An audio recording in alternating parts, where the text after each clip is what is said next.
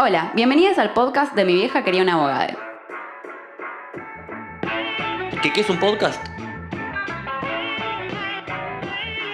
No sé, escucha el de Barsky para saber eso. Acá nosotros vamos a hablar de y a través de la sociología sobre las cosas que nos pasan en nuestras vidas. Entre nosotros y con entrevistadas nos haremos preguntas que nos permitan comprender y explicar aquello que nos sucede cotidianamente. Esto es Mi vieja quería un abogado. Un podcast de sociología. Hola, hola, ¿qué tal? ¿Cómo andan? Bienvenidos a una nueva edición de Mi vieja quería un abogado, un podcast de sociología. Esta edición número 20 de este proyecto espectacular eh, que se ha dado a llamar Mi vieja quería un abogado. Y, y tengo el placer de presentar a mis compañeras en este show, en este, en este show espectacular. Voy de izquierda a derecha. Galia Moldavsky, Juli Grasas, Julieta Pulpeiro y detrás de escena Manu Lemos Peña. ¿Cómo andan todas? Bienvenidas. Gracias, Fede. Bienvenido vos también. Muchas gracias, muchas gracias por devolverme la bienvenida. Siempre me siento un poco afuera. Juli, ¿cómo va? ¿Todo bien? Un placer. Está- Son dos Juli. Ah, ¿qué somos dos. Un placer saber que estamos en la edición número 20. Mira, dato que tiraste que no tenía. Espectacular dato. Eh, la nombré también a Manu Lemos Peña porque está detrás de escena. Podría nombrar también a las personas que están detrás de los micrófonos, detrás de los parlantes, que son esos oyentes que nos pueden seguir por eh, el Twitter y el Instagram, sobre todo, pero también en Facebook, también en los canales de YouTube y todo eso, que se llama arroba título en trámite, eh, porque este, este programa es fundamental también los oyentes, nosotros, los oyentes y las personas que están detrás de escena que también hacen esto. Programa número 20, yo pediría los aplausos, Pipi, editame los aplausos, por favor, eh, en la edición. Eh, ¿No les parece a ustedes que cuando llega un programa o llega el momento de grabar un nuevo programa de Mi vieja quería un abogado, empiezan con la música de la presentación? Yo estoy así todo el tiempo, ¿eh? A medida que se acerca el momento de grabar, me, me siento en esa, todo el tiempo. Como Juli que me dice, estás en una. Yo estoy en una con el programa. Así como tengo este amor... presente esa musiquita, claramente, sí. Empieza, mi cabeza, mi cabeza estalla.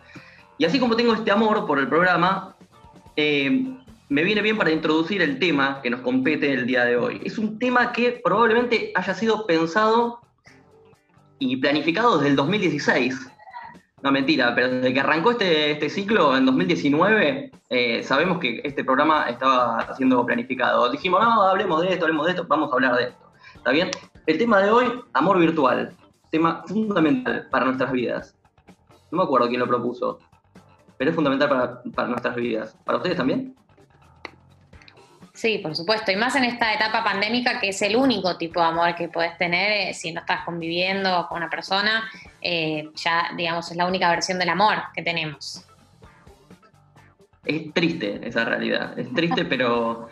Sí, sí, sí, es triste, pero es una, es una realidad al fin. Es una realidad al fin. Eh, bueno, ¿por qué amor virtual? ¿Por qué el tema de hoy? ¿Por qué en la edición número 20?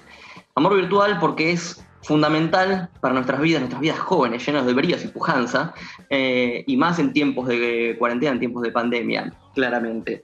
Eh, amor que puede ser discutido a ver si es amor, si es sexo virtual, las posibilidades de relación, de interactuar con otras personas, es un camino, y para muchos casos es un camino de ida. Eh, ¿Ustedes usan aplicaciones, usaron aplicaciones para citas, para interactuar?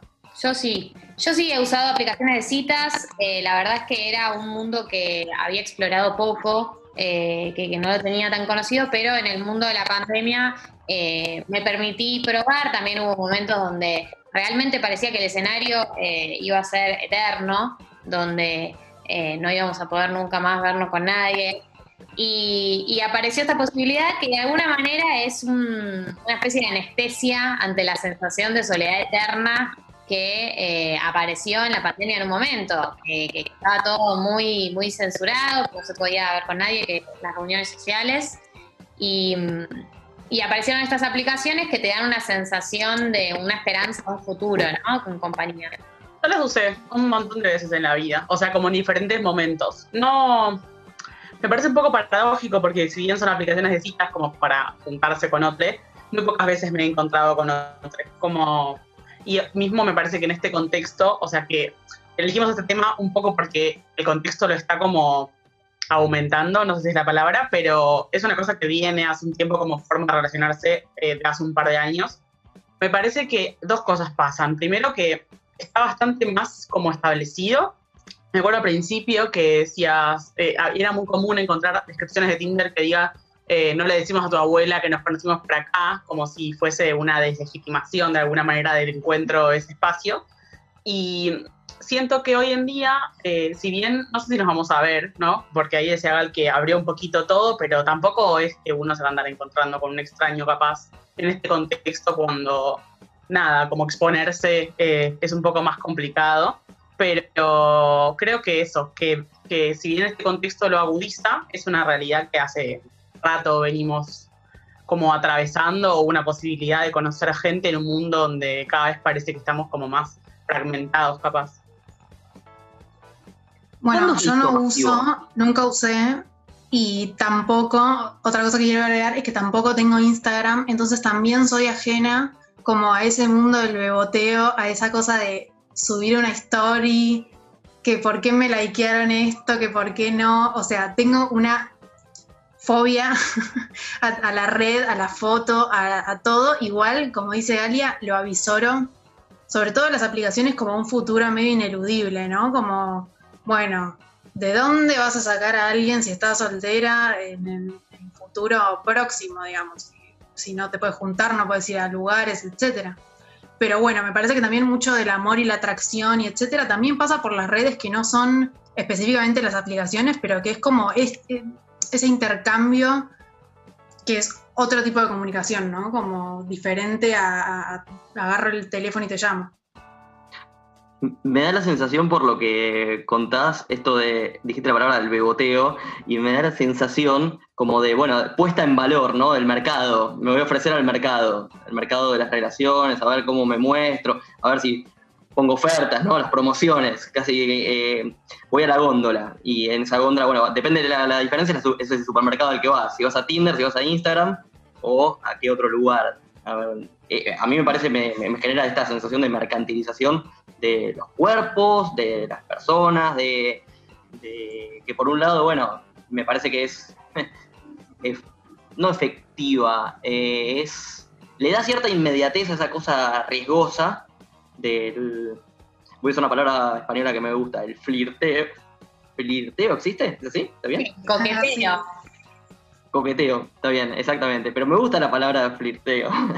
Em, y, que eso le saca ese riesgo, pero al mismo tiempo banaliza quizás un poco esas, esas circunstancias de interacción.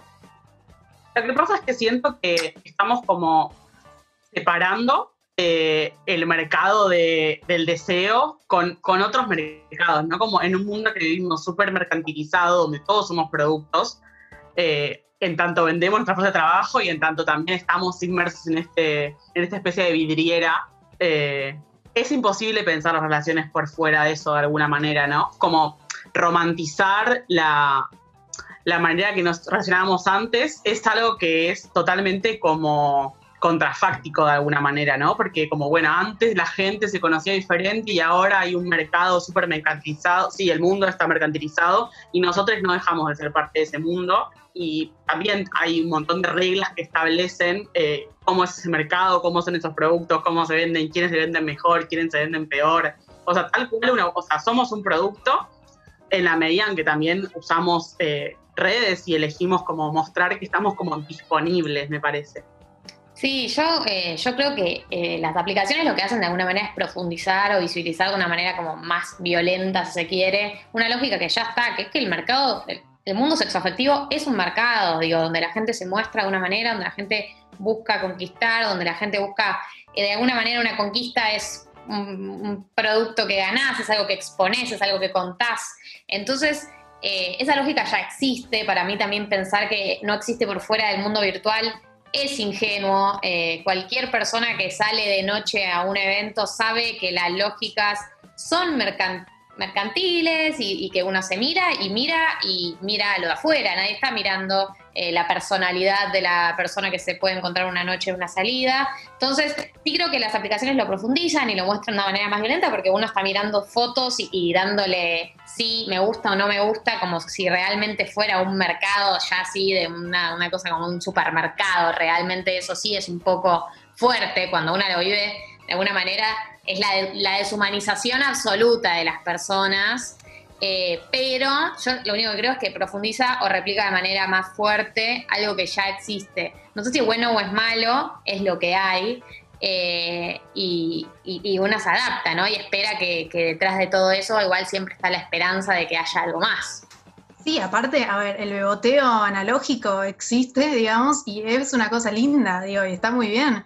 Y uno aparte también se vende en la vida real, porque no vas a decir en una primera cita todos tus mayores defectos y problemas y todo lo que te parece oscuro y feo de tu persona. Y en un, punto es un poco así, está bien. Y me parece como que, sí, es como, como decía Galia, como hay algo que la tecnología está agarrando y está como reflejando y no es que está inventando algo que antes no había. Sí creo que aparece como tipos de interacción. Me parece, volviendo a lo que decía Fede del riesgo, que la mayor promesa que nos dan estas aplicaciones es que nos van a quitar el riesgo, ¿no? Como, bueno, yo ya más o menos te digo, ya digo lo que busco, ya veo lo que hay, y, bueno, ahí es donde hay que tener cuidado, ¿no? Porque riesgo hay, porque el otro es un misterio, siempre, digamos.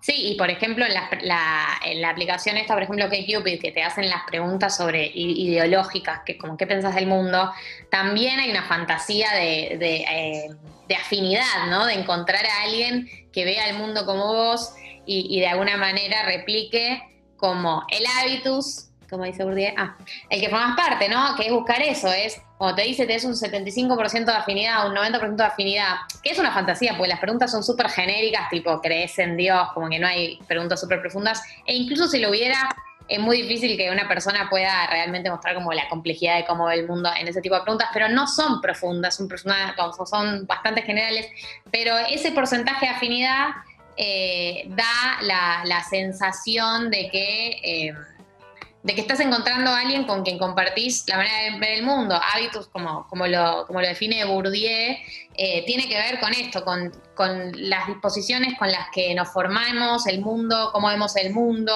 eh, la familia, las instituciones, todos los espacios en los que formamos parte y en los que nos construimos y en los que aprendimos y que determinan la manera en la que vemos el mundo. Eh, y buscamos eso, buscamos gente de alguna manera, o la aplicación te da, te hace sentir que vas a encontrar una persona que comparte eh, esa manera de ver el mundo y esa manera de pararse y de pensar. Tengo dos cosas para decir. La primera, que Juli eh, tiró un graph espectacular si este programa fuera en vivo y televisado, que es el de, beboteo analógico existe, me pareció excelente. Y lo segundo, que en realidad, Galia, yo te iba a contrariar con lo que habías dicho antes y, vos eh, te, eh, te, corregiste o complementaste tu, misma, tu mismo comentario. Vos habías dicho como más que esto era, bueno, desde el punto de vista visual, eh, como bueno, todo el tema de las fotos, y en realidad yo justo iba a aportar esto de, bueno, ¿y cómo entra a jugar ahí el tema de las descripciones? Y bueno, acá vos eh, hablaste de otra aplicación que justamente no se basa, o no, no sé cómo funciona, pero digamos, no se basaría solamente en criterios estéticos visuales, sino también hay una parte ideológica y de principios y de valores y de descripciones propias que para mí ponen en juego todo el sistema de expectativas eh, de las personas. Bueno, ¿qué es lo que quiero, qué expectativa tengo yo que mm, eh, generar en los demás, ¿no?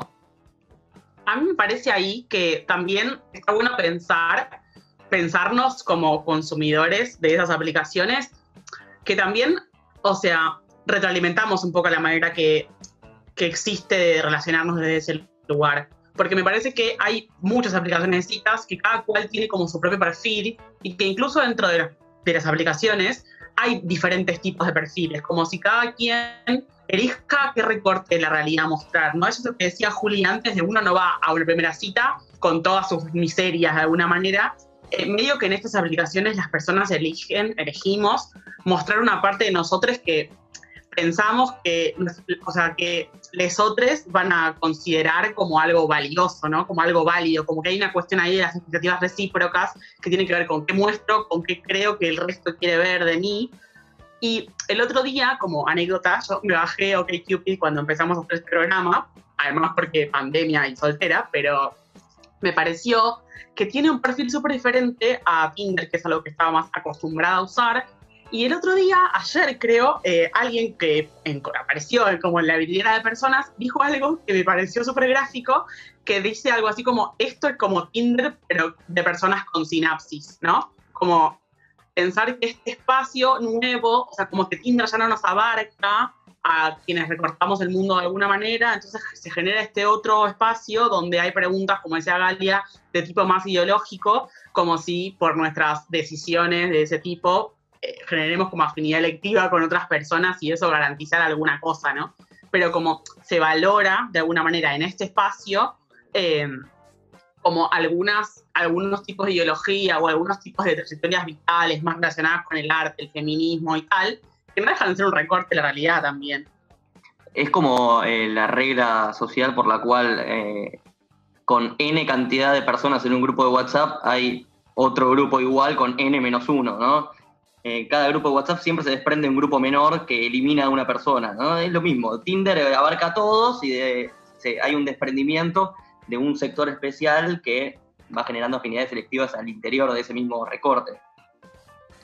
Me gusta la metáfora y la regla de esa. Yo sumo, con respecto a lo que decía Julio, lo que una muestra, yo creo que en, en estas aplicaciones eh, hay roles, digamos, y, hay como, tipos de perfiles, ¿no? Entonces están los tipos, el tipo de perfil de, no sé, la persona que sube memes graciosos, está el tipo de perfil de la persona que sube medio foto en bolas, está el tipo de perfil de la persona que sube fotos, digo, hay roles, hay tipos, medio tipos ideales, con expectativas, entonces uno en general eh, le da me gusta a un tipo de perfil que hay dentro de la aplicación que cumple con determinadas, que cumple con determinadas expectativas que uno cree que debería cumplir la persona que está en ese rol. Entonces creo que ahí se forman como distintos, o sea, hay una pérdida de la, de, la, de lo más fino, de la, de la subjetividad más fina, y entran dentro de categorías un poco más amplias de tipos de personajes que entran en estas aplicaciones. Creo que sí se pueden determinar como eh, algunas categorías más amplias que cumplen con determinadas reglas y que cumplen con determinados chistes y que cumplen con determinadas fotos que, eh, que, tienen determinadas expectativas que uno espera que haya detrás de todo eso, digamos. Yo, eh, escuchando un podcast amigo, porque ahora voy a hacer publicidad no solamente de nuestro podcast, sino de otro, creo que se llama Sociología de Algoritmos, escuché un capítulo en relación a los algoritmos de Tinder y que tiene que ver con esto de cómo para vos mantenerte en, el mismo, en la misma aplicación y no, la deseches por tu eventual fracaso, te va acomodando a un estándar. Entonces a vos te va calificando en función de tus distintos matches o matches, eh, o match en realidad, y en relación a eso te va adaptando tu nivel. Y de esa forma, bueno, cuando vos más veces coincidas con otras personas, eh, más probabilidades hay de que vos te quedes, permanezcas en la aplicación y por lo tanto continúes. Eh, lo recomiendo el capítulo. Eso es lo más cruel, eso es lo más cruel de estas aplicaciones, que hay una. Cuanto más, que cuanto más eh, te likean, digamos, las personas que más son likeadas se, te aparecen más, digamos, si sos muy likeada, te aparecen otras personas que son muy likeadas, y de alguna manera es la misma lógica cruel y dura de siempre de, eh, de alguna manera se generan estratos, ¿no? De que se encuentran, un grupo de personas se, encuentran entre ellos en un espacio que comparten porque tienen determinadas eh, cualidades, digamos, en común para este tipo de aplicaciones y se, y se repite la estratificación que existe en nuestra vida cotidiana, la replican las aplicaciones de manera mucho más cruel, digamos, porque es como que te diga los lindos con las lindas, los feos con las feas. En últimos términos, en, único, eh, en último término, es esa la conclusión a la que llegas con esas. Por más que no, sea exactamente esa lógica, porque a una persona le puede ir muy bien una aplicación y en la vida tener menos levante, no importa, pero la conclusión de ese tipo de algoritmos es esa, es replicar la estratificación que existe en la vida social y no democratizar eh, quiénes se pueden encontrar con quiénes. Es que para mí es esto que decís, ¿no? Como solamente replica un sistema que existe, porque el mercado del deseo excede a las redes sociales y, tal.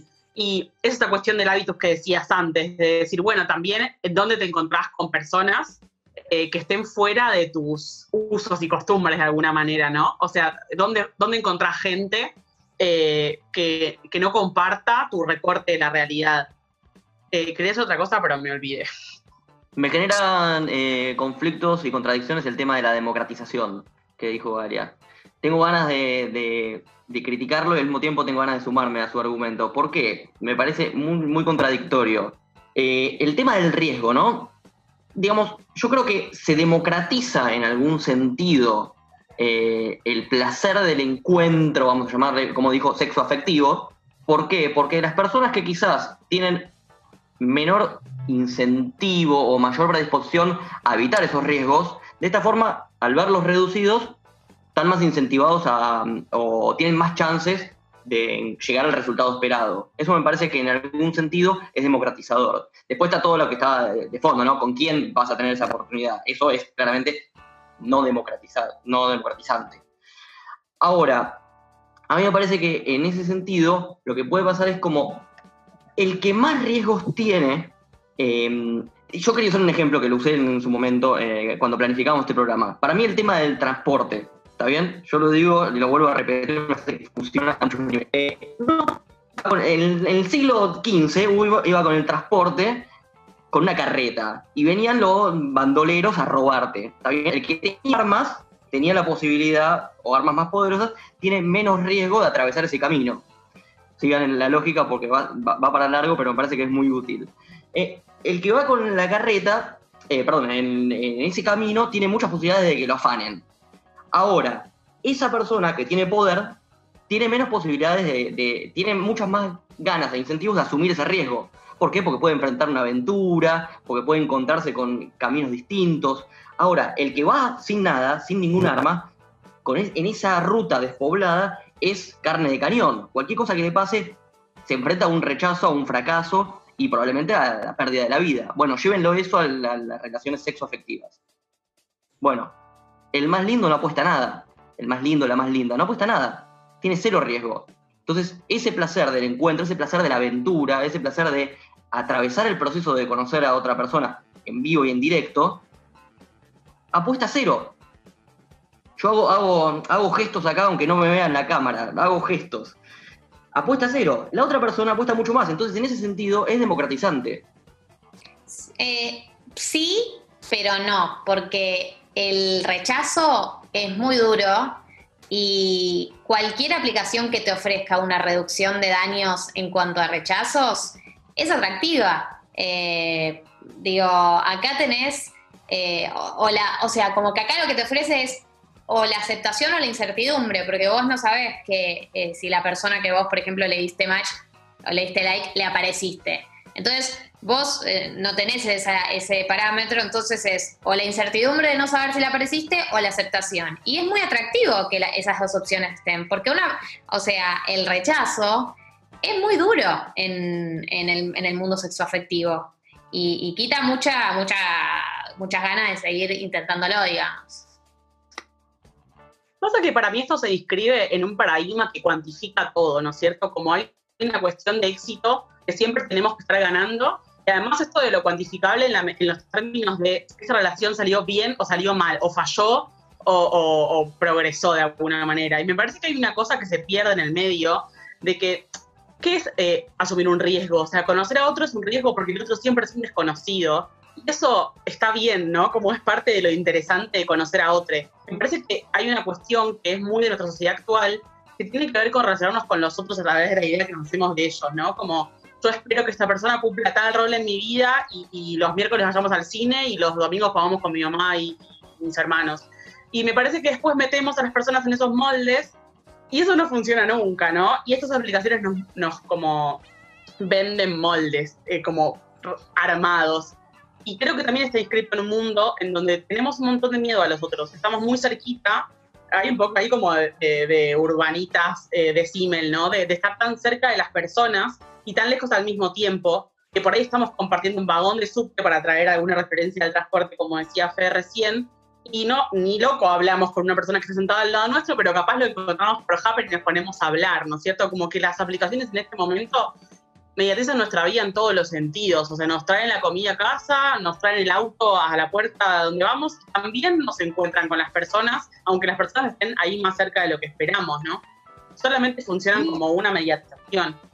A mí me parece que lo que nos pasa también es que tenemos súper eh, romantizado o idealizado el riesgo, porque escuchamos que hay una aplicación que nos va a recortar por ámbitos y decimos no, como yo quiero meter la pata fuera del ámbito y quiero mi, tipo mi Nothing Hill y conocer a alguien, no sé, tipo los mundos opuestos, eh, Floricienta, todos los imaginarios que se quieran, eh, no sé, traer a la mente. Pero por otro lado, creer que podemos relacionarnos sin ningún riesgo o que conocer a alguien no nos va a cambiar o no debería cambiarnos, eh, es muy difícil. O sea, me parece que hay que, hay que estar un poco en el medio, como saber que nuestro deseo y que nuestra. Y que así como todo en, nuestra vida es, sociológico y socializado y construido, bueno, el amor y la atracción y el sexo y todo también. Pero bueno, sigue habiendo a mí, a mi parecer, algo un poco inconmensurable de la atracción que no se explica mucho o que te tenés que llevar bien con o la química o alguna cuestión que, hay que saber que la aplicación no te la quita. Ahora bien, si vos querés hacerte la vida un poco más fácil y decir, che, no, mira, voy a ir a conocer gente a tal lado, o quiero saber si creen en Dios o no, está bien también, digo, porque todo muy lindo con, Floricienta, pero después una vive la vida y sufre y, tipo, eh, son riesgos muy fuertes, como decía Galia, tipo dolores. Entonces, bueno. A mí me parece que hay algo de quitar el riesgo, pero en algún sentido más de pensar en la, de la inmediatez, ¿no es cierto? Como que no hay tanto tiempo en este mundo como para juntarse con una persona primera vez para que tire un comentario totalmente fuera de nuestro marco ideológico de alguna manera, ¿no? Como que de alguna manera por ahí filtramos un poco con eso y después, bueno, hay que encontrarse y ver lo que pasa en el encuentro también. Creo que es algo que que es lindo que pensar las aplicaciones como una mediatización, mismo eh, Instagram, como decía Juli antes, como subir una foto, poner un like, reaccionar y tal, es una manera de, conocer a otras personas, pero que lo otro se tiene que dar como cuerpo a cuerpo, como hay una cuestión ahí eh, de compartir el espacio que no, que no va a suplantar esta modalidad virtual de alguna manera. Retomo una cuestión ya como para también enfilar hacia el cierre. Eh, que arrancó el programa hablando de, como no sé quién lo había mencionado, de esta cuestión de la legitimidad, ¿no? Como que no tiene, eh, no tiene valor a las que se conocieron por Tinder, se conocieron por alguna aplicación. Y, me parece que es más una pregunta que una respuesta de por qué eso todavía no... Yo tenía un, un amigo justo ayer, me dijo, no, lo que pasa es que en el bar, si alguien me ve con Tinder, oculto un poco el celular, ¿viste? Cuando estoy abriendo Tinder como que esa sensación de que está faltando a la verdadera forma de armar una relación o de proceder a un encuentro, ¿cuánto está por cambiar? ¿Cuánto está cambiando? Y, cuánto y, por qué eso se ve retrasado, se ve obstaculizado o se ve acelerado? ¿O de qué formas? ¿no? ¿Cómo, ¿Cómo se va ganando esa legitimidad y por qué no se está haciendo? ¿O por qué no, no se va ganando? ¿Falta tiempo nada más? Es más una pregunta. No sé si alguna quiere responder o será para otro capítulo. Yo no creo que, que haya una respuesta al respecto, pero sí pienso que se está ganando eh, legitimidad en este espacio. Y también se me ocurre pensar que esto es solamente un, mediador, la aplicación o la virtualidad o lo que sea, y que siempre los existieron, ¿no? Siempre un amigo que presenta, siempre, o sea, en épocas anteriores como gente que arregla casamientos, como que pensar que el amor es eso que uno se cruza, pum, en la calle y se golpea y flashea, es eh, también súper romantizado y estereotipado también. Entonces, como la pregunta por ahí sería qué hacemos con, esta herramienta, pero me parece que la legitimidad está ganando mucho terreno, sobre todo, bueno, la pandemia viene a, a ponerlo todo patas arriba, porque de hecho pasó que el ministro de Salud dijo que era súper como saludable hasta incluso sextear, entonces como poner palabras o normalizar situaciones que existen, creo que en el terreno de la legitimidad está ganando un montón de, lugar. hemos tirado a lo largo del capítulo muchos conceptos, muchos autores, muchos textos recomendables, recomendados. Eh, ¿Alguna quiere repasar un poco por eso? A ver qué mencionaron, sobre qué se basaron, sobre qué construyeron algunos de sus argumentos, hermosos argumentos, su marco teórico. Eh, bueno, hemos nombrado a Bourdieu con el concepto de hábitus, hemos nombrado a Parsons con el concepto de rol y de expectativa. Eh, ¿Qué más? Bueno, también recomendamos la tesis de Florencia Pavón y Perrota que se llama El ideal romántico en las publicidades de Tinder y Happen, que también repasa mucho de todo lo que es el mercado del deseo o el mercado sexoafectivo. El concepto también lo retoma Eva Ilus, que tiene un libro que se llá Por del Amor y trata bastante sobre las reglas del mercado del deseo. Yo hice referencia a sociología y algoritmos. El capítulo que hacía mención era Tinder, el cupido de los algoritmos. Eh, eso es un podcast, lo pueden encontrar en Spotify. Después de escuchar el nuestro, obviamente. Y si llegan ahí, avísenles que llegaron por, por mi vieja que tiene abogado no sean ratas. Eh, y eh, también aprovecho para hacer la recomendación de nuestro propio capítulo del podcast sobre las aplicaciones, que está bien, dejamos de lado el tema de las aplicaciones de sexoafectivas, pero tenía que ver con esto, ¿no? De la falta de, reducir el riesgo y toda esta cuestión eh, en el marco de otras aplicaciones para otros servicios. Me parece que vale la pena, si les interesa, ir hacia esas cuestiones. ¿Algo más, Juli? Juli Pulpeiro, ¿a vos te quedó algo? No, no, me parece que, es eso. Bueno, hay material para, revisar. Sí. A mí solo me quedó preguntarte, Fede, si alguna vez los usaste vos, porque la pregunta la esquivaste bastante. No, es que cuando yo tiro la pregunta, después es como devolver la pared. No, eh, la verdad que yo me bajé en su momento, no sé en qué momento se hizo masivo, Tinder, lo usé dos, tres días y después me aburrí. Yo no estoy todo el tiempo mirando el celular, yo no tengo Instagram, soy como el palo de, de, Juli. Así que la verdad que Tinder lo usé dos días, hice así, seleccioné, fui hiper, eh, hiper exquisito, dije anda la concha de su madre y ya está, lo, eliminé y seguí mi vida normal. Así que así fue. Ese fue mi breve paso por la carrera de Tinder. Pero te agradezco la pregunta por eh, hacerme partícipe. Bueno, chicas, les agradezco enormemente por haber participado en este hermoso encuentro número 20 de Mi vieja quería un abogado, un podcast de sociología. Eh, obviamente a Manu detrás de escena, detrás de los micrófonos, y a todo el resto del grupo que siempre está presente y actuando, colaborando, ayudando con todo lo que hace a este programa. Galia, ¿querés decir algo? No, gracias, gracias por escuchar y suerte, suerte en el mercado, quienes están ahí.